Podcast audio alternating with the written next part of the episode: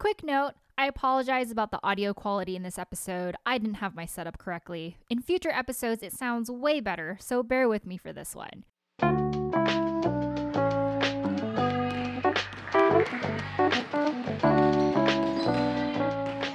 I think the biggest burning question that everybody has is should you negotiate your salary? Sarah, what do you think about that?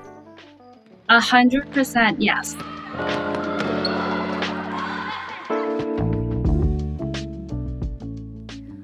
Hi, y'all, and welcome to Muko's Corner. It's a show about learning to lead a life that feels more you in both your life and tech career.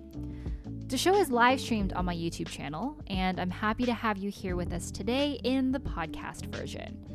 I'm your host, Mayuko Inoue, and invite you to come in, sit down, get cozy, and enjoy the show.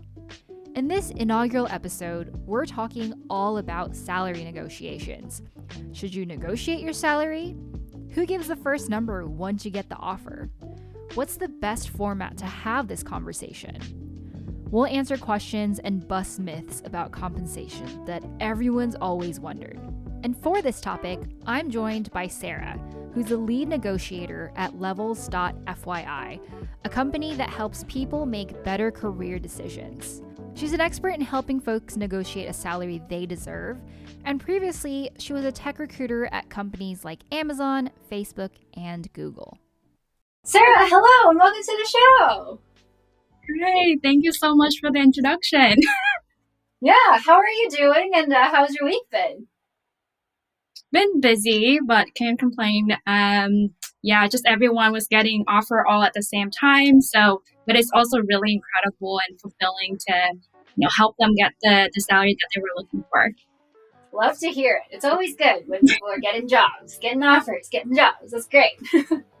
well, so today we have an hour together. Uh, quick format, I guess. We're going to be doing um, kind of an interview format, I guess. Uh, I'm going to be asking Sarah questions about salary negotiations, a lot of them were inspired by uh, you all and a conversation that I had with Sarah a couple weeks ago when I first was like, Sarah, I want to learn more about salary negotiations because I've been doing it a certain way, but I don't know if I'm doing it right.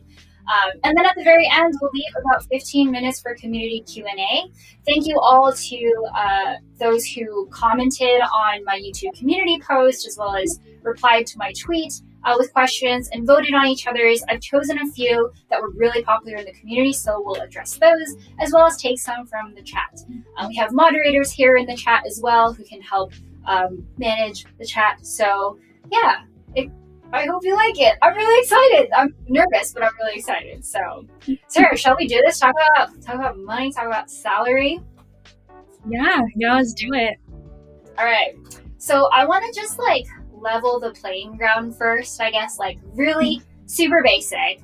Um, when we talk about compensation, like what's included typically. And I want to also note that this is definitely kind of catered towards tech folks, uh, mostly software engineers, but also designers and product managers as well. And we'll be also addressing uh, folks at different stages in their career. But yeah, let's talk about it. what is included in compensation typically.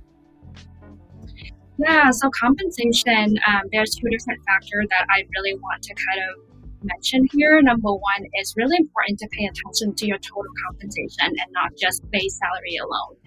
Um, and then compensation is also determined by the company compensation philosophy. So, for example, um, Amazon, their compensation will be um, you know, three different components. They will have a base salary and then equity. Compared to Google, where they are Google and Facebook, they tend to be more performance heavy. And they offer instead of a sign-on bonus, they'll give you a performance bonus instead with base as well as equity. Um, so it's really important to pay attention to total compensation standpoint and then also like how each company wants their breakdown to be. Yeah, totally. Every company is different. It depends, mm-hmm. as usual, as as a theme on this channel. Cool. So yeah, that's a great overview of what is included in compensation. So let's get the elephant out of the room because we're here to talk about negotiation specifically. Like once you get an offer from them, they give you the first packet and you see your first number and all of your RSUs and all of that kind of stuff. Um, I think the biggest burning question that everybody has is should you negotiate your salary? Sarah, what do you think about that? A hundred percent, yes. So a lot of company they have uh, recently re- restructured their compensation or even the negotiation process. So typically there's always a range for compensation. Um, and typically within that range, they break it up into like three tier. Um, so minimum, mid, and then max. Um, for a lot of the time too for a recruiter because the range is so large from like the minimum to like the max uh, number typically the range can be anywhere from you know, 20K difference all the way to like 100 to 200K difference. And this is why a lot of the times too, the recruiter will try to ask you like, hey, what are you looking for in terms of compensation? So they can gauge like where can they land you within that range.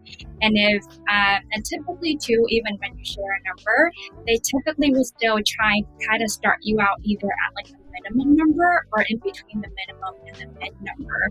So um, nobody will ever like automatically give you the max number. A, it's just my company's policy too that we have to start everyone out at the same number. And we would wait for you to ask, I'm not happy with this number. Can we do something about this? Um, that's pretty much applied for you know any company that's more mature, like Series D funding or higher, as well as buying or public companies. Now, sometimes for startup companies, um, the range tend to be a little bit smaller. Uh, but in terms of base salary, you're going to see that number pretty consistent, even for smaller company versus like small companies. Yeah, that makes sense. And so I guess like now let's break it down into um, kind of parts of your career. So there's, I think, kind of three very distinct periods of your career. One in which you're trying to get an internship as um, a college student or um, otherwise you're kind of trying to get your foot into the door uh, into the tech industry. And then the other step is kind of like your first role in tech.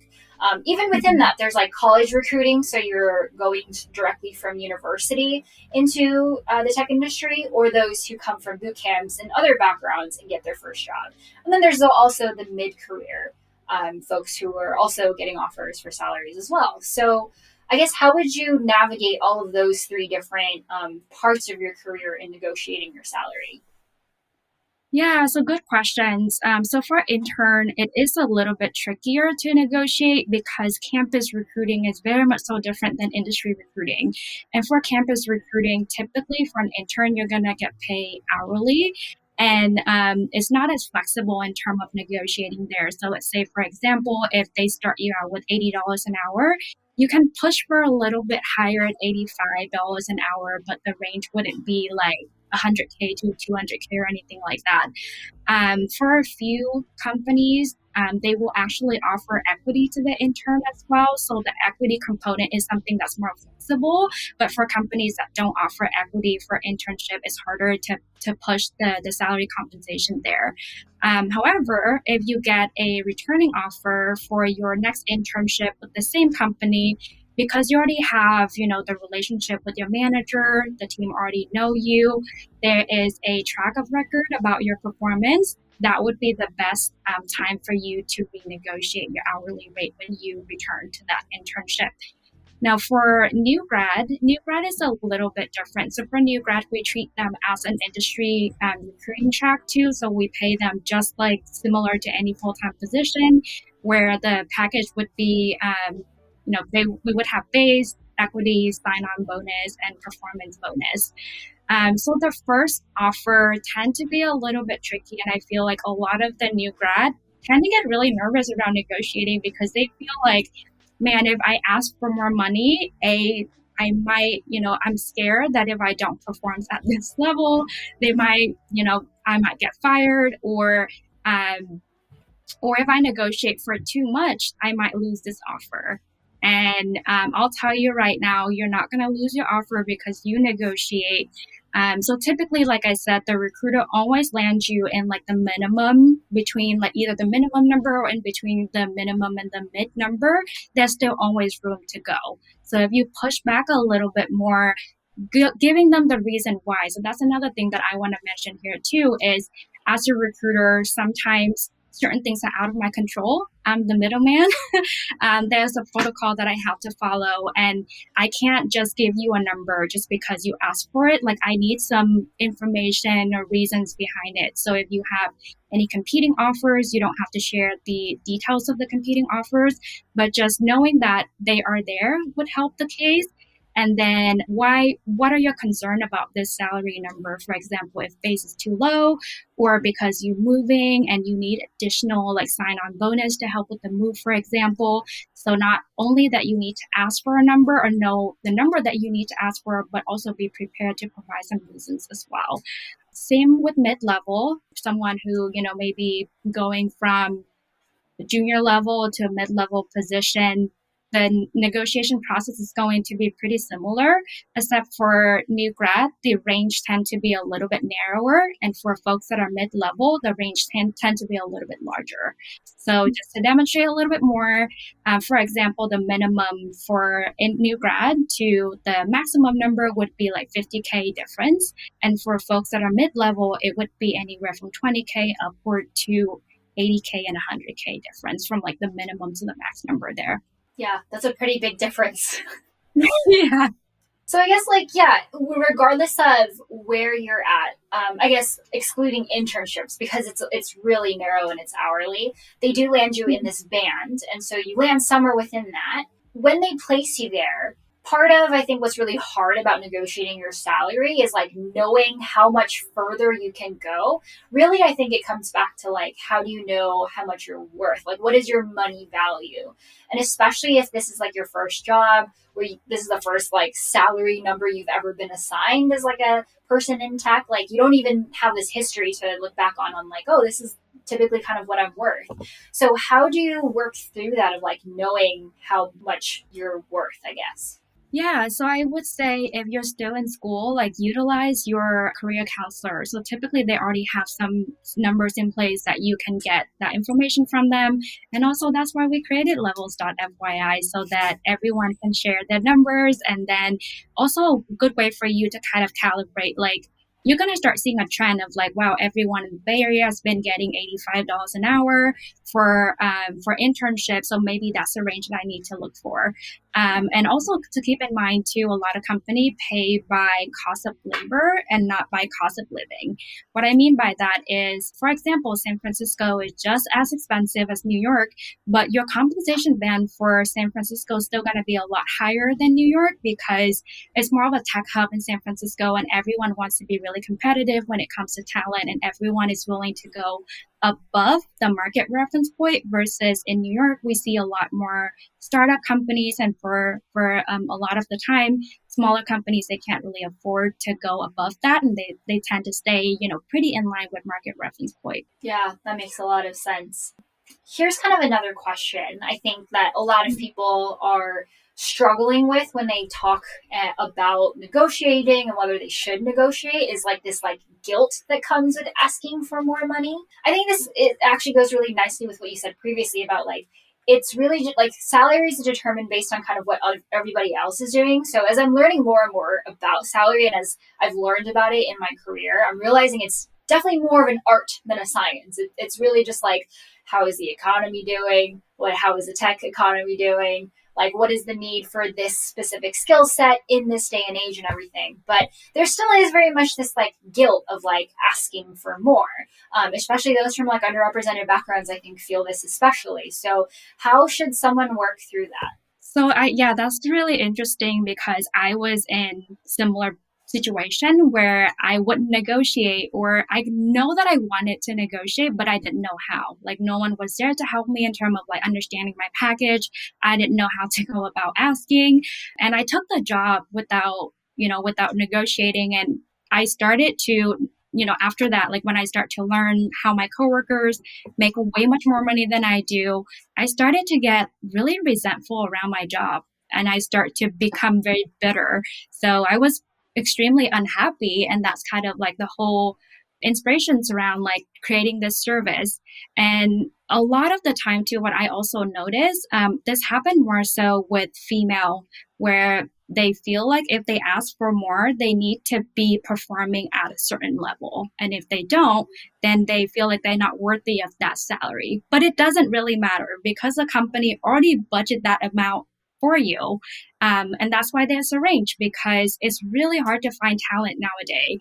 And that's why there's so many tech recruiters out there. And that's why companies are willing to pay, you know, premium rate for even tech recruiter to find talent so that, you know, they can push out project and products on time.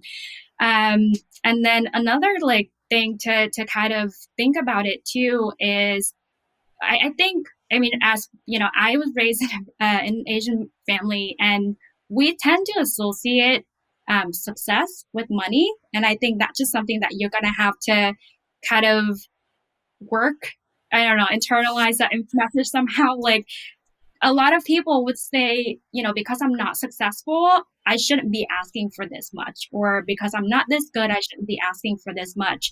Or um, I don't have this many years of experience, I shouldn't do this. Or a lot of the time, too, they're afraid that by asking for too much money, um, it can hurt their relationship with the manager. And, you know, I'll tell you right now, none of that, none of those thoughts are true. The companies need you more than you need them. right. yeah, that's like a really, yeah. Yeah, and it's just really insane. Like, for example, at Amazon, we have the conversion rate of like 25%. So um, so we look at recruiting almost like a sales funnel, right? So we have applicants, or sometimes we have to passively source them. When we source them, we have to do recruiter phone screen, kind of get a feel for like the experience, their interest level, or even their salary expectation. And then we move them to the phone interview and then on site interview. So every single step, Amazon would say, you know, we expect to have about like 25% conversion. So let's say if I have 100 people on site, typically there's only 25 people actually get an offer. So for you to, to get all the way until the very end, you know, they wouldn't lose you based on like 50K more per year or anything like that. So Right. Because even in that 25 offers, not everyone's even going to sign it, right? Like it's even smaller than mm. that for the actual full conversion. So I remember like when I was working in tech, like one of the things that I heard often was that like companies often just so badly want to say yes to somebody because it takes a lot of resources, it takes so much time, lot of coordination between many people to hire just like one person. So if they find that one person, but then salary is where it gets stuck, like that's, I, I think, and maybe you can chime in with what your experience has been, but like that's like an easy thing compared to everything else that happens within recruiting. Exactly. And there's just so many boxes that you have to check for someone to even get to that stage, right? It's just like the interview process, there's a full loop you're going to be talking to five to six people. For six people to be on the same page, that's just like another hurdle. And then after that, just to, you know, have the debrief. And then, you know, for Google, there's hiring committee too. So there's too many hoops to jump through already. And actually, I can't remember where this was, where I read this information. It's, it was probably either at Amazon or Google, but they said on average for them to, you know, have a candidate from the top of the funnel all the way to the offer acceptance stage, it takes them around a hundred thousand dollars. Hmm, just a lot. That's like the full salary. exactly, exactly. So it's like if they can give you 10k more per year, 20k more per year over four years, that's what eighty thousand dollars. It's still a really good deal for them. Yeah, definitely. So basically, like, if y'all get an offer, y'all should celebrate the heck out of it because that's it's. Yeah, you're right. They really believe in you, and they so badly want to hire you. Because I think, as someone who's sat on recruiting panels and stuff, and like have interviewed folks, I'd much rather like spend the time working with someone new than doing interviews like many hours a week because it is very time intensive and while it can be fun yeah it is it is really hard to hire someone which mm. uh, I, I, think is a really interesting fact um, i guess like one of the things kind of going back to the like i feel guilty for asking money stuff is um like something that i've kind of internalized within my own career of when you're going through your career and stepping from one job to another to another, it's always better if like if I, I have like a mountain analogy where it's like you're starting from this part of the mountain to this part of the mountain. and everybody's trying to get from here to some part of the mountain.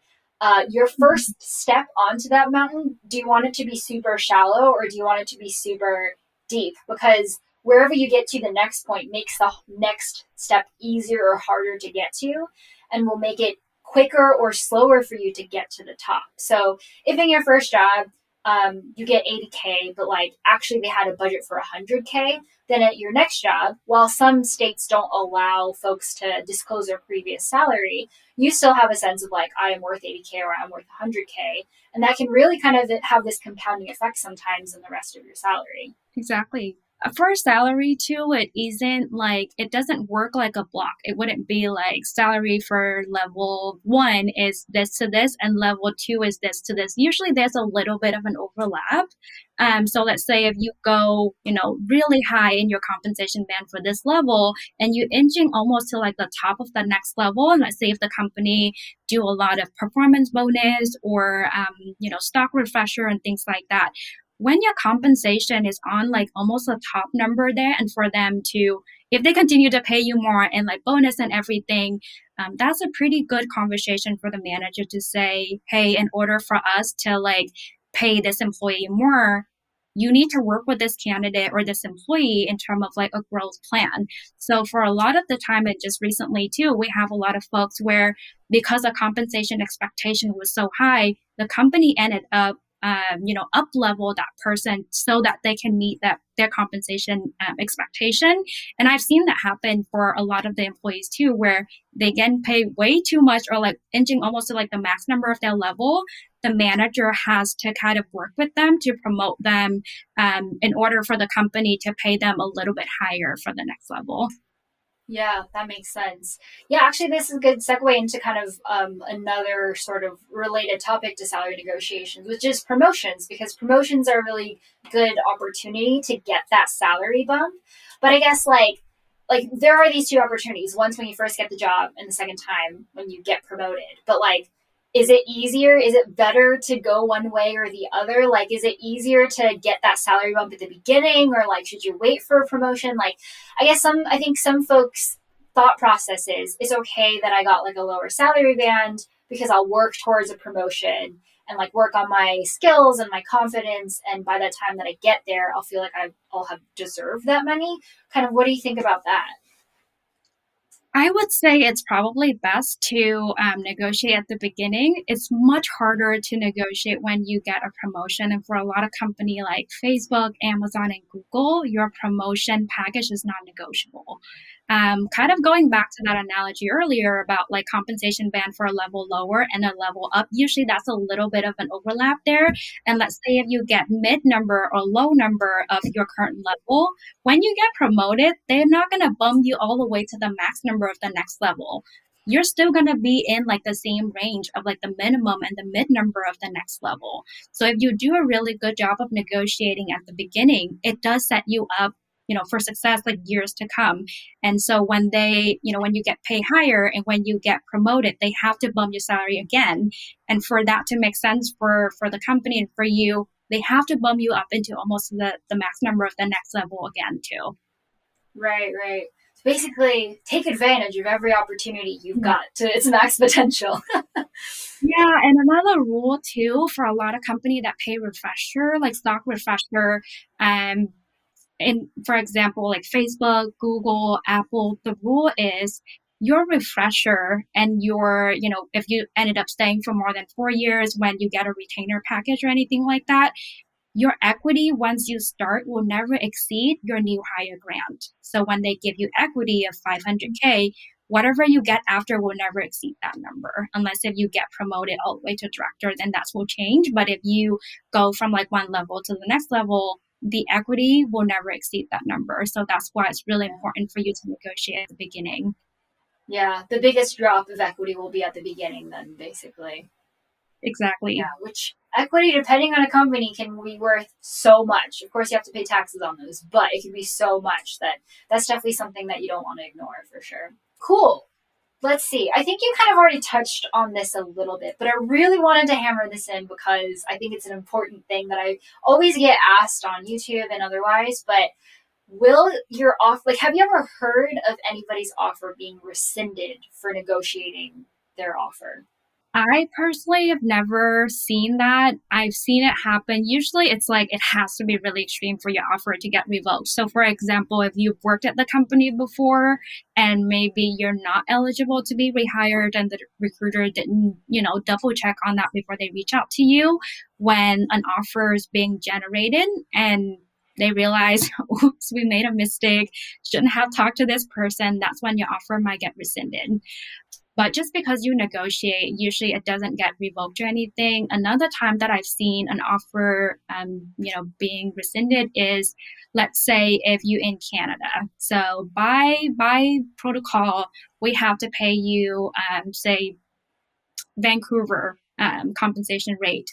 But let's say if the candidate just really want to get, you know, Bay Area pay, but refuse to relocate, that's when the company might say, hey, looks like we can't meet your expectations in terms of pay. But even so, they still wouldn't just take the offer away from you. They'll just let you know, like, hey, can't meet your expectations there. Why don't you think about it? And then let us know what you prefer to do. Um, so it's really extreme for someone to just take the offer away. Yeah. So even if like maybe you were offered say 100k and you asked for like 150k, it's unlikely that they would rescind your offer. You think? Yeah, they won't do that. Yeah, that's like a 50% bump too. So I feel like that's already, in some people's minds, that might already be really like extreme, but it has to be proper extreme, almost borderline shady probably for, for an offer to actually get rescinded. Exactly. And sometimes too, um, I mean, for a lot of companies, especially for software engineer at the entry level all the way to mid level in recruiting, we call it uh, rec based recruiting. So it means that, you know, each team only has limited amount of headcount.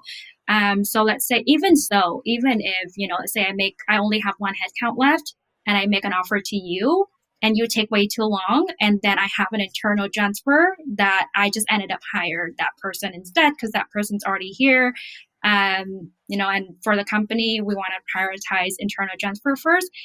That means that I don't have that headcount anymore. Even so, the recruiter will still let you know, hey, this team doesn't have a headcount anymore, but I can find another team for you. Um, so it just like like I said, it has to be very extreme for someone to revoke your the offer. For sure. Yeah, that makes sense. Okay, next I want to talk more about like how do you actually negotiate specifically? I have a lot of questions about this, but I guess like the first question that I had, I think this was one of the questions that I really was um, curious when we first started talking was when a recruiter asks you what are your salary expectations what's the best way like what's the golden answer uh, the do's and don'ts of how to respond to that question don't give them that number. Don't give them that range because, you know, like I said, the range is really large. You don't know where you land in that compensation band. And so I would recommend push back on that recruiter and ask, hey, I'm just really curious, what is the compensation band for this position? And you don't have to answer anything in the time either. If you don't know the answer, just let them know, hey, I actually haven't put much thought into this. This is a really important thing. Let me just take some time to think about this and can we revisit this later um, in the process? And then, you know, usually recruiters are pretty respectful of that. Um, another thing too is if you're in the state of uh, Washington or California as a candidate, when you request for a compensation band, legally speaking, they have to share the minimum wage with you. Um, and recently with Denver too, they passed a law where for any employer, when they post um, a job description, they have to mention like a minimum salary range too. So the recruiter can push for it. The recruiter can ask that isn't anything in place that, you know, tell them that they can ask. But as a candidate, you're not obligated to answer that question either. That's really good to know. I, I think in the past I've recommended to you all, my viewers, that you should say, I expect to be compensated competitively, which is fine. But I think instead getting that, like, yeah, like instead flipping the question to them, right? Because as soon as you put out a number out there, they you were basically like might already be giving yourself away at a discount, uh, which is great for the company because then they're like, wow, we get someone at this caliber for this cheap, great. Let's just like keep going with their number. When in fact you're actually worth a lot more. So yeah, that makes a lot of sense. Exactly, and it's just like you know, once you give a number, the recruiter will hold you to it.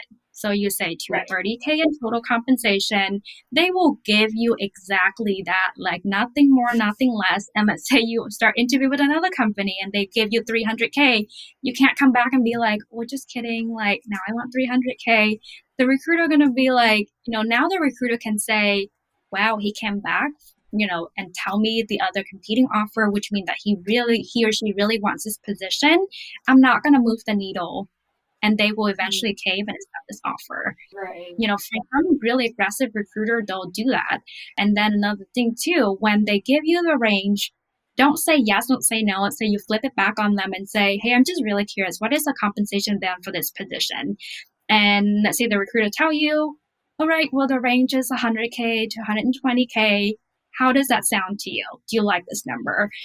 avoid saying, yeah, no, that sounds great, or no, that's really low.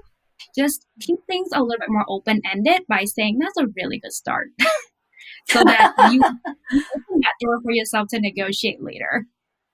For sure, yeah. It's like you leave it as lukewarm as possible for as long as possible, is what I'm hearing. Exactly. With negotiation, you want to be, you want to use really neutral like verbiage here. You don't want to undershare, but you don't want to overshare at the same time. Right. So then at what point do you actually like give a number or like who's the fir- who should be the first one to give a number then, I guess? Like how does it progress from there instead of this kind of like well, yeah, it's fine. It's a good start. Okay, well, like, what about this? Yeah, it's a good. Like, it, it can be vague forever, you know. So, like, how does it eventually evolve into uh, number offer. Yeah, so even at the very end, when the recruiter, you know, share with you the good news, like, all right, the team really loves you. They thought you do really well in ABCD, see a lot of growth potential in you. You know, we're ready to move on to the offer stage. What are you looking for? Even at that stage, I still would recommend don't give your number. Um, just let them know you know and and uh, sometimes too you want to take this call to really understand the compensation philosophy like they can't just be pushing for a number when you don't tell you when they don't tell you like what goes into it right you can't make a decision without being informed so push it back on them and say truthfully, you know, I've been really busy prepping for the interview. I haven't put much thought into it. Maybe you don't mind just kind of going over the compensation uh, structure with me first, and then we can go over perks and benefits, and then we'll take it from there. And, you know, once they go over everything again, you can just push it back on them one more time saying, you know, this is a little bit newer for me and everyone has different compensation structure. I know I'm not comparing apple to apple. If you don't mind just sharing the numbers with me first, it would be super, you know, productive or effective or super helpful for me. I would greatly appreciate it. Does yeah. that work for so, you? It's almost like a game of poker of just like just waiting for them to fold, just like waiting and waiting and waiting and waiting, and then having them be the first to show their hand. Exactly. And like once the recruiter had to explain everything for you, they were just like, I might as well just share a number now. right. There's no yeah. explain it, explain it later. Right. And like you mentioned at that stage, you've like already gone through the entire interview process. You got a sense for the company culture, you got a sense of what they're looking for in this role. Um, you have their compensation philosophy together. You can piece all of those together, even that when they give you a number, you have the data and information to be able to confidently say, like, actually, based on what I know and what I've learned, I think I'm this much instead. Exactly. And you want to do a lot of the asking good questions during that call, like asking about the bonus structure. How does that work? Typically, like when is the payout? Is it once a year? Is it twice a year? Um, is there any other bonuses on top of, you know, what you guys offer and things like that? And for companies that don't offer a bonus, that's the perfect window for you to use that as a leverage against them like, hey, since you don't offer me any bonus, what I want to be mindful of is inflation and, you know, living costs that just keep going up. So essentially, if I don't take this into consideration now, the longer I stay with the company, essentially the, t- the less my take home pay is going to be. And I don't want to be in a right. position where the salary is a thing for me to have to leave the company. So I hope you understand where I'm coming from. They can't totally. say no to that. You're going to be the biggest asshole if you say no after that request. right. That's true. Yeah. Use all yeah. of that knowledge you learned in AP Econ to talk about inflation, to talk about money, and use all of that to your advantage. Exactly. Um, last question. Yeah. Last question before we kind of move to the community Q and A. This whole conversation of this back and forth between yourself and a recruiter, recruiter has a hiring manager and, and other folks behind them to um, kind of make decisions about all of this. But what's the best format to be having this conversation? Is it through direct video calls or email or phone calls? What do you recommend there? Yeah, good question. So typically, I would recommend do that over via email. Um, so you know, after the recruiter tells you we would love to move forward, they go over the compensation structure with you, perks and benefit, and let them know this is a lot of good information. Let me just take some time to process all of this and get back to you later. Would that make sense for you? Would that work for you? A as a recruiter for myself is so much easier to, you know, kind of follow that thought process because sometimes it's really hard to like maybe when I'm on the phone, someone just pinged me, I got distracted. Maybe they were asking me 140, but I misheard them and I wrote down 104, for example. Um, so just to have everything on paper is so much easier for the recruiter to, you know, not make any like mistake when it comes to numbers there.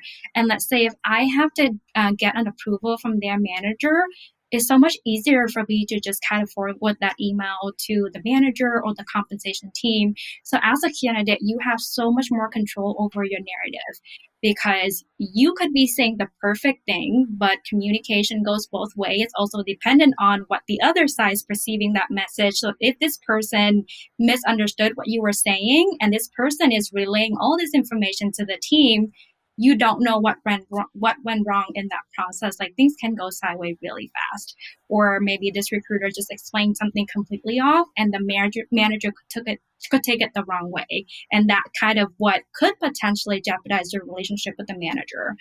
And it's less it you make your life so it makes life so much easier on you to do it over via email because a lot of the time too I, I would see this happen with my friends where they, you know, I'll prep them like ask for this much, and they were like, "Yep, yeah, no, I got it." And then we would rehearse it, and then when they're on the phone, they get so nervous that they start to like discount themselves. Like, well, I guess like I mean, I kind of want 300k, but like I would be okay with 250. And I'm just like, oh no, all the coaching. exactly. I'm just like, oh, what? um, I think the best analogy to think of this too is when you send the recruiter an email and then you have a call with them after, it's just the analogy of like when you watch a movie and you read the book before, the movie is so much easier to understand, right? Versus if you just watch the movie and you've never seen the, never read the book before, you have no idea what's going on in the movie. So that's like kind of taking the call without priming the recruiter like what you're going to talk about and you have to explain everything live They're just going to sit there and be like okay like i guess it makes sense but i'm not sure. So email is the best way to go. Easier for you to lay out your thought process there. Much easier for the recruiter to share all that information with the team. You have so much more control over your narrative. For sure. That's super helpful to know. Hey there, it's me again. I hope you're enjoying the episode. I wanted to take a moment to thank the sponsor of this episode, my YouTube members. That's right, I have a membership program right on YouTube where folks get access to the recording of the live stream, emojis to use in comments and chat, a merch discount, and more. My members directly support the work that I do as a content creator and make Muko's Corner possible. You too can become a member today by clicking the join button on my YouTube channel, which is linked in the show notes of this episode. Now, let's get back to the show. Um, we're yeah. now going to move to questions from the community. These are the ones that have been kind of highly voted by other folks. Um, the first one uh, comes from Hoyden Monica, who commented on my uh, community post on YouTube. Um, how to negotiate salary after trial period, and how high percentage wise should a person aim? Got trial period. I'm wondering if this is like a 90 days trial period that they were referring to. Possibly, yeah. I know that um, it's not super uncommon sometimes mm-hmm. for like for instance contracts maybe convert to full-time roles so maybe that's what they're referring to or um, yeah maybe it is like a like some sort of two week or one month trial period in which they have like an hourly wage, but then it gets converted to full time. I guess, yeah, any, I, I imagine the answer would go for any sort of like part time or um, not full time capacity to a full time capacity. How would you navigate that conversation? Yeah, so I would say um, this happens more so with like contractor position at you know Google, um, Facebook, or Amazon. So they typically would um, you know outsource their hiring through like a staffing agency. Um, so staffing, so in-house recruiter don't get commission, so they just being paid like salary, equity, and whatnot. So we're not making any extra money if you know, the company give us a lot more money and we lowball you or anything. But with staffing agencies, actually the opposite. They do get commission if, let's say, the client, which is Facebook, pay them $50 an hour, for example. So that recruiter would try to find someone who can do the job for $25 an hour because they get commission of that remaining $25.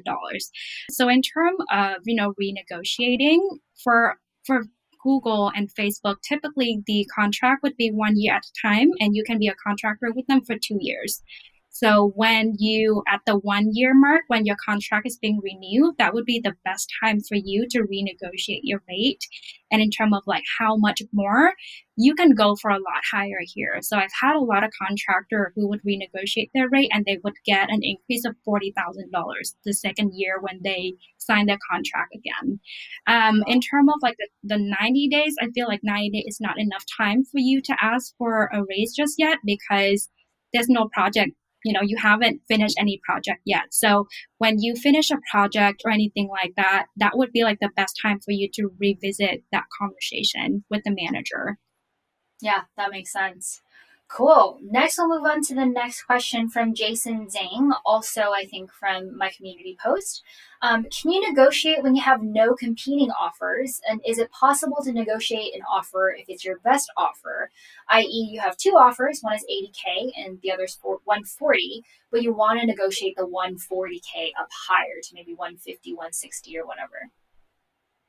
Yeah, yeah, totally. So, in terms of, uh, you don't need competing offers to negotiate. The only company that you're going to need competing offers to negotiate right now would be Google because they would request for proof from you. So, be careful when you tell them, yeah, I have a competing offer when you don't, because they will ask for that proof. But for any other company, they don't really care if you have competing offer. And this is kind of what my, to my point earlier. During that call with the recruiter, the first uh, the first call about like numbers and everything, be sure to ask a lot of good questions because you can leverage, you know, whatever benefits or um, compensation structure they don't offer against them. Um, and then uh, in terms of competing offer, you don't have to share a range, but just sharing like names would be super helpful. So, for example, if I'm negotiating with Netflix and I am still in the interview process or potentially expect an offer from Facebook or Google, I don't have to share with them the number. I can just say, hey, this is the number that I'm looking for based on my market research and from, you know, a few companies in my pipeline and you know here are the names that i've been talking to and if you can meet me at this number i'm happy to sign the offer within 24 hours. That's another powerful thing too. Like i said the conversion is only 25% for smaller company it's even lower. So at this stage when you have an offer the company needs you more than than you need them. So be confident in terms of going in with an ask. Give them a range if possible leverage, you know, what is it about the offer that concern you? And if you have competing offer, just share a name. You don't have to share any number. And then really powerful uh, for you if this is like your final destination, let the recruiter know. If you meet me at this number, I'm happy to sign the offer. Um, because they will jump through all the hoops to make sure that you know they give they can give you that number. For sure, got it. Cool. Next is from Seleniums, also from the YouTube community post. Uh, we know way we know way less women negotiate compared to men, but I think more women negotiate comfortably since this disparity came to light. I think you're talking about the the wage gap um, which for genders. Do you still see differences in how men and women negotiate in recent years? I'm gonna. It's a hard question to answer. I know. It's like I'm gonna answer this question from my perspective as a recruiter. Um, the thing when I, and you know, I do, I try to follow the same process with everyone where I start everyone out the same number and then I would wait for them to come back to me with an ask. What is it that they're looking for? What's going on in their head? What are their reasons? What are the concern? And then, you know, what are the motivation? And as a recruiter, it's really, it's really hard for if, if I have if I extend an offer to like a female candidate, they usually would just say, let me take some time to think about it and they never come back to me with an ask. I can't just randomly give them a higher number because by protocol, I have to wait for you to ask that question first. Um, so they would just take that offer, they'll think about it, and they interview with other company, and they just either completely ghost me or come back and let me know like hey I'm, i decided to go with another company where had they asked for a higher number i would totally give it to them um, so that would be like what I've noticed so much more as a recruiter versus when I extend an offer to a male candidate, they usually try to negotiate with me on the phone, which I also don't recommend you doing that. Take some time to think about it and then renegotiate after that call. Um, so like from a recruiter perspective, yes, I still don't see a lot of female actually come back and asking for more. But I think that with a lot of effort around, you know, closing the gap in terms of like pay transparency and things like that, it does help a little bit. Definitely. Yeah, change like that can be slow, but there is, I think I'm seeing definite change as we're talking more about um, salary transparency and the wage gap a lot more. Cool. Next question uh, comes from Twitter from Robin. Um, a hiring manager asked me what I expected for salary. I gave a number that was above market pay because I've been told to aim high and expect them to counteroffer. Instead, they reacted like I was overvaluing myself and I felt like I was being judged. How can I do better next time? Yeah, so when you give a range, this is kind of what I was saying earlier. Be very careful when you give a range, um, because when you give a range, they can hold you against that number.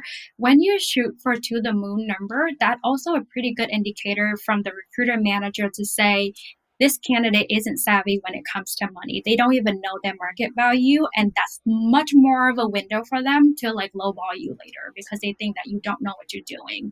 So giving a reasonable range is also like a really good tips. Another thing too, it's still too early in the process. So when they ask you, when a hiring manager asks you, what is it that you're looking for? And it's still very early in the process. Maybe you push back a little bit and say, can we discuss this later? Say they're not having it, they push it one more time no, I really need this number for you, from you before I move you along in the process with a much smaller company. I don't want to, you know, I don't want to, I just want to make sure that we're not wasting each other time. Just say, okay, all right, well, um, if you don't mind sharing the range with me, let's say they push back one more time, then ask them, okay, I can't make a decisions if I don't have all the information. Do you mind going over the compensation structure with me? What does that include? Is it base? Is it equity? Is it performance bonus? Like, tell me more. Yeah. And then usually this goes all the way back to yeah, the best best tips that you shared earlier. Yeah, no, hundred percent. Yeah, because it's, it's, not fair you it. Yeah, definitely for sure. Um, cool. We're gonna move on to some questions that came from the chat. Uh, the first one comes from Andy VDR. Uh, as a new dev, changing career paths, how do you know where to position yourself for levels and if prior experience, in their case, a 10 plus year designer, is relevant? This is a little bit tricky um, in a sense that for someone who, you know, pivot in their career path. So let's say if you're going, you know, from something completely different for We've seen this happen more so like bootcamp student when they were a teacher before and they now trying to transition to, you know, become a software engineer. Um, in terms of like what companies look at, so typically for leveling, we look at two things. One is, you know, years of experience on their resume. And second thing is going to be, you know, their performance during the interview. So let's say if for Google, let's just use Google as an example. So there is a process in place already, and they say for a candidate who have um, you know, maybe one to three years of experience with a bachelor degree, we will consider them for an L3. And if they have three to five years, we'll consider them at L4. And if they have five to eight years, we consider them at L5. And it just keep going up that way and the recruiter will count your relevant experience. So let's say if you have 10 years in design and maybe three years in software engineer. And if you apply for a pure like software engineer position, most likely they only count those three years of experience. Now, however, there are so many different job family where if you can do both, you kind of like a unicorn and that role is like a creative technologist. So if you apply for something kind of like that, then we would count your 10 years plus your three years. So altogether you have 13 years of experience. We'll consider you for a much higher position at L6, which is senior. Yeah, for sure. And I guess to share a bit of my experience too, most teams are looking for someone who brings something different to the table. And so you'll kind of get a sense of that of like what skill are they trying to look for? Is it someone who's really architecture have, uh, savvy? Is it someone who's really product savvy? Um, is it someone who's got a lot of good technology breadth, for instance? And so getting to mm-hmm. know kind of what they're looking for from there will, I think, help you to see whether your past experience is relevant or not. And it really depends on every role, every company, but getting that within the interview can hopefully help, I think, with that.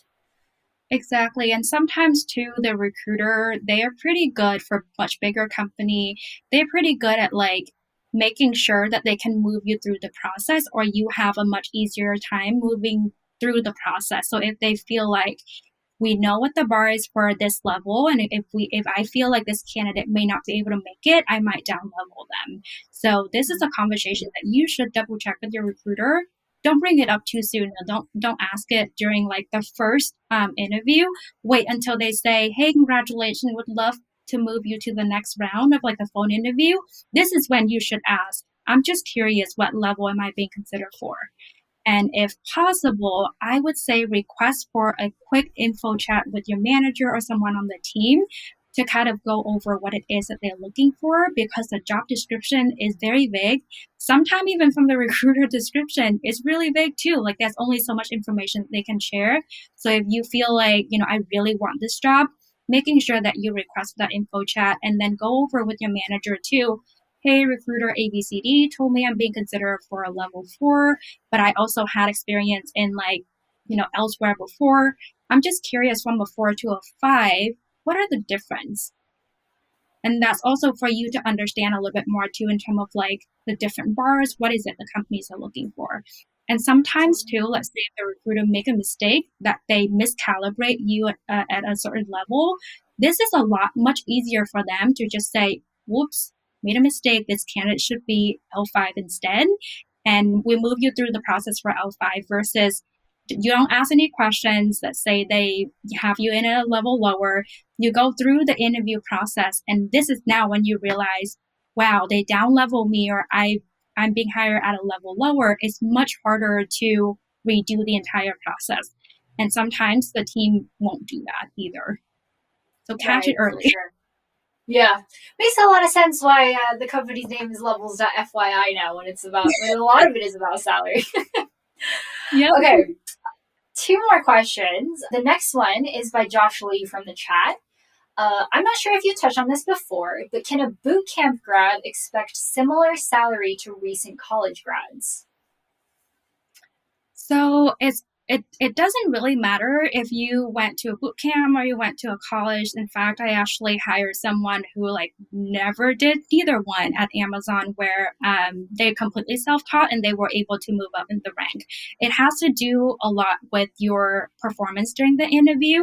So let's say if someone who has like a master degree but that person didn't pass the interview at level five and we have to down level them to a four versus a bootcamp grad, we bring them in at a five and they make it at five, that bootcamp grad student is going to get paid a lot higher. So a lot of it is dependent on like leveling and performance during the interview.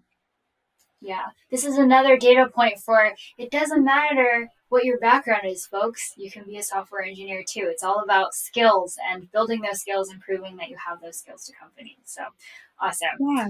Okay, last question from David Kishi. Um, I'm scared asking for an offer extension or higher pay could revoke my offer. How should I go about negotiating a higher pay and an offer extension so I can still have my interview? we kind of already talked about the higher pay part of like would a company rescind my offer because of a higher pay but let's talk about the extension part because i think that's really interesting because even in my experience like like trying to align the timelines of all the different companies together so that you can have all of your cards on the table first before you make a decision is really tricky because everyone's got their own. So, yeah, how would you go about navigating that conversation? Yeah, so typically the uh, negotiation process, all the back and forth, just takes you about like a week to two weeks or so. Um, another thing that you can do to stall the process is to ask for an info chat. Hey, I didn't have a lot of you know information or context about this role. I would love to learn more before I accept the offer. Do you mind if I just have like a 30 minute chat that I can talk to maybe my manager or someone who's more senior on the team? Um, so that info chat is super helpful. So if if the recruiter agreed to it, don't try to schedule it the day after. That that's kind of defeat the purpose. So try to push that that info chat a little bit further out by just like, hey, I'm a little bit tied up this week. Um, my availability is you know ABCD next week. Do you think if the manager can make it? And then um, this would be really important, especially when you get those recruiter who are a little bit more aggressive. You can ask the manager directly on that call as well. Like, this is a lot of good information. Thank you so much it's a big decision for me. Do you mind if I have more time to think about it? And when it comes from the hiring manager, the recruiter can't really have a lot of say at that stage. Uh, right. yeah. And then another thing too is, I mean, this is, no one really talked about this, but for bigger company like Facebook, Google, um, even Airbnb, Twitter, your yes stay valid for six months to a year. So let's say if you lose an offer with Amazon, let's say your Alexa recruiter is super aggressive and they want you to make a decision like this week, after you ask for extension and they still like won't let you have it, you can pretty much let it go and then reach out to another recruiter from maybe AWS or any other recruiter. They can still match you with a different team and you still have an offer.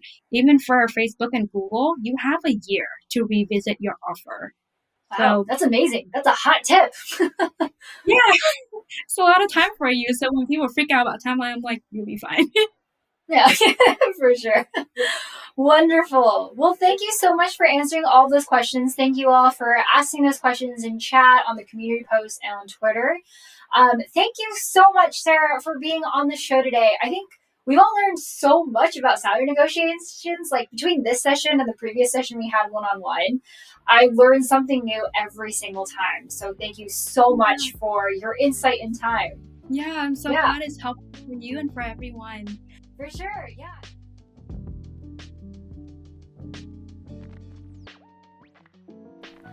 And that's the show.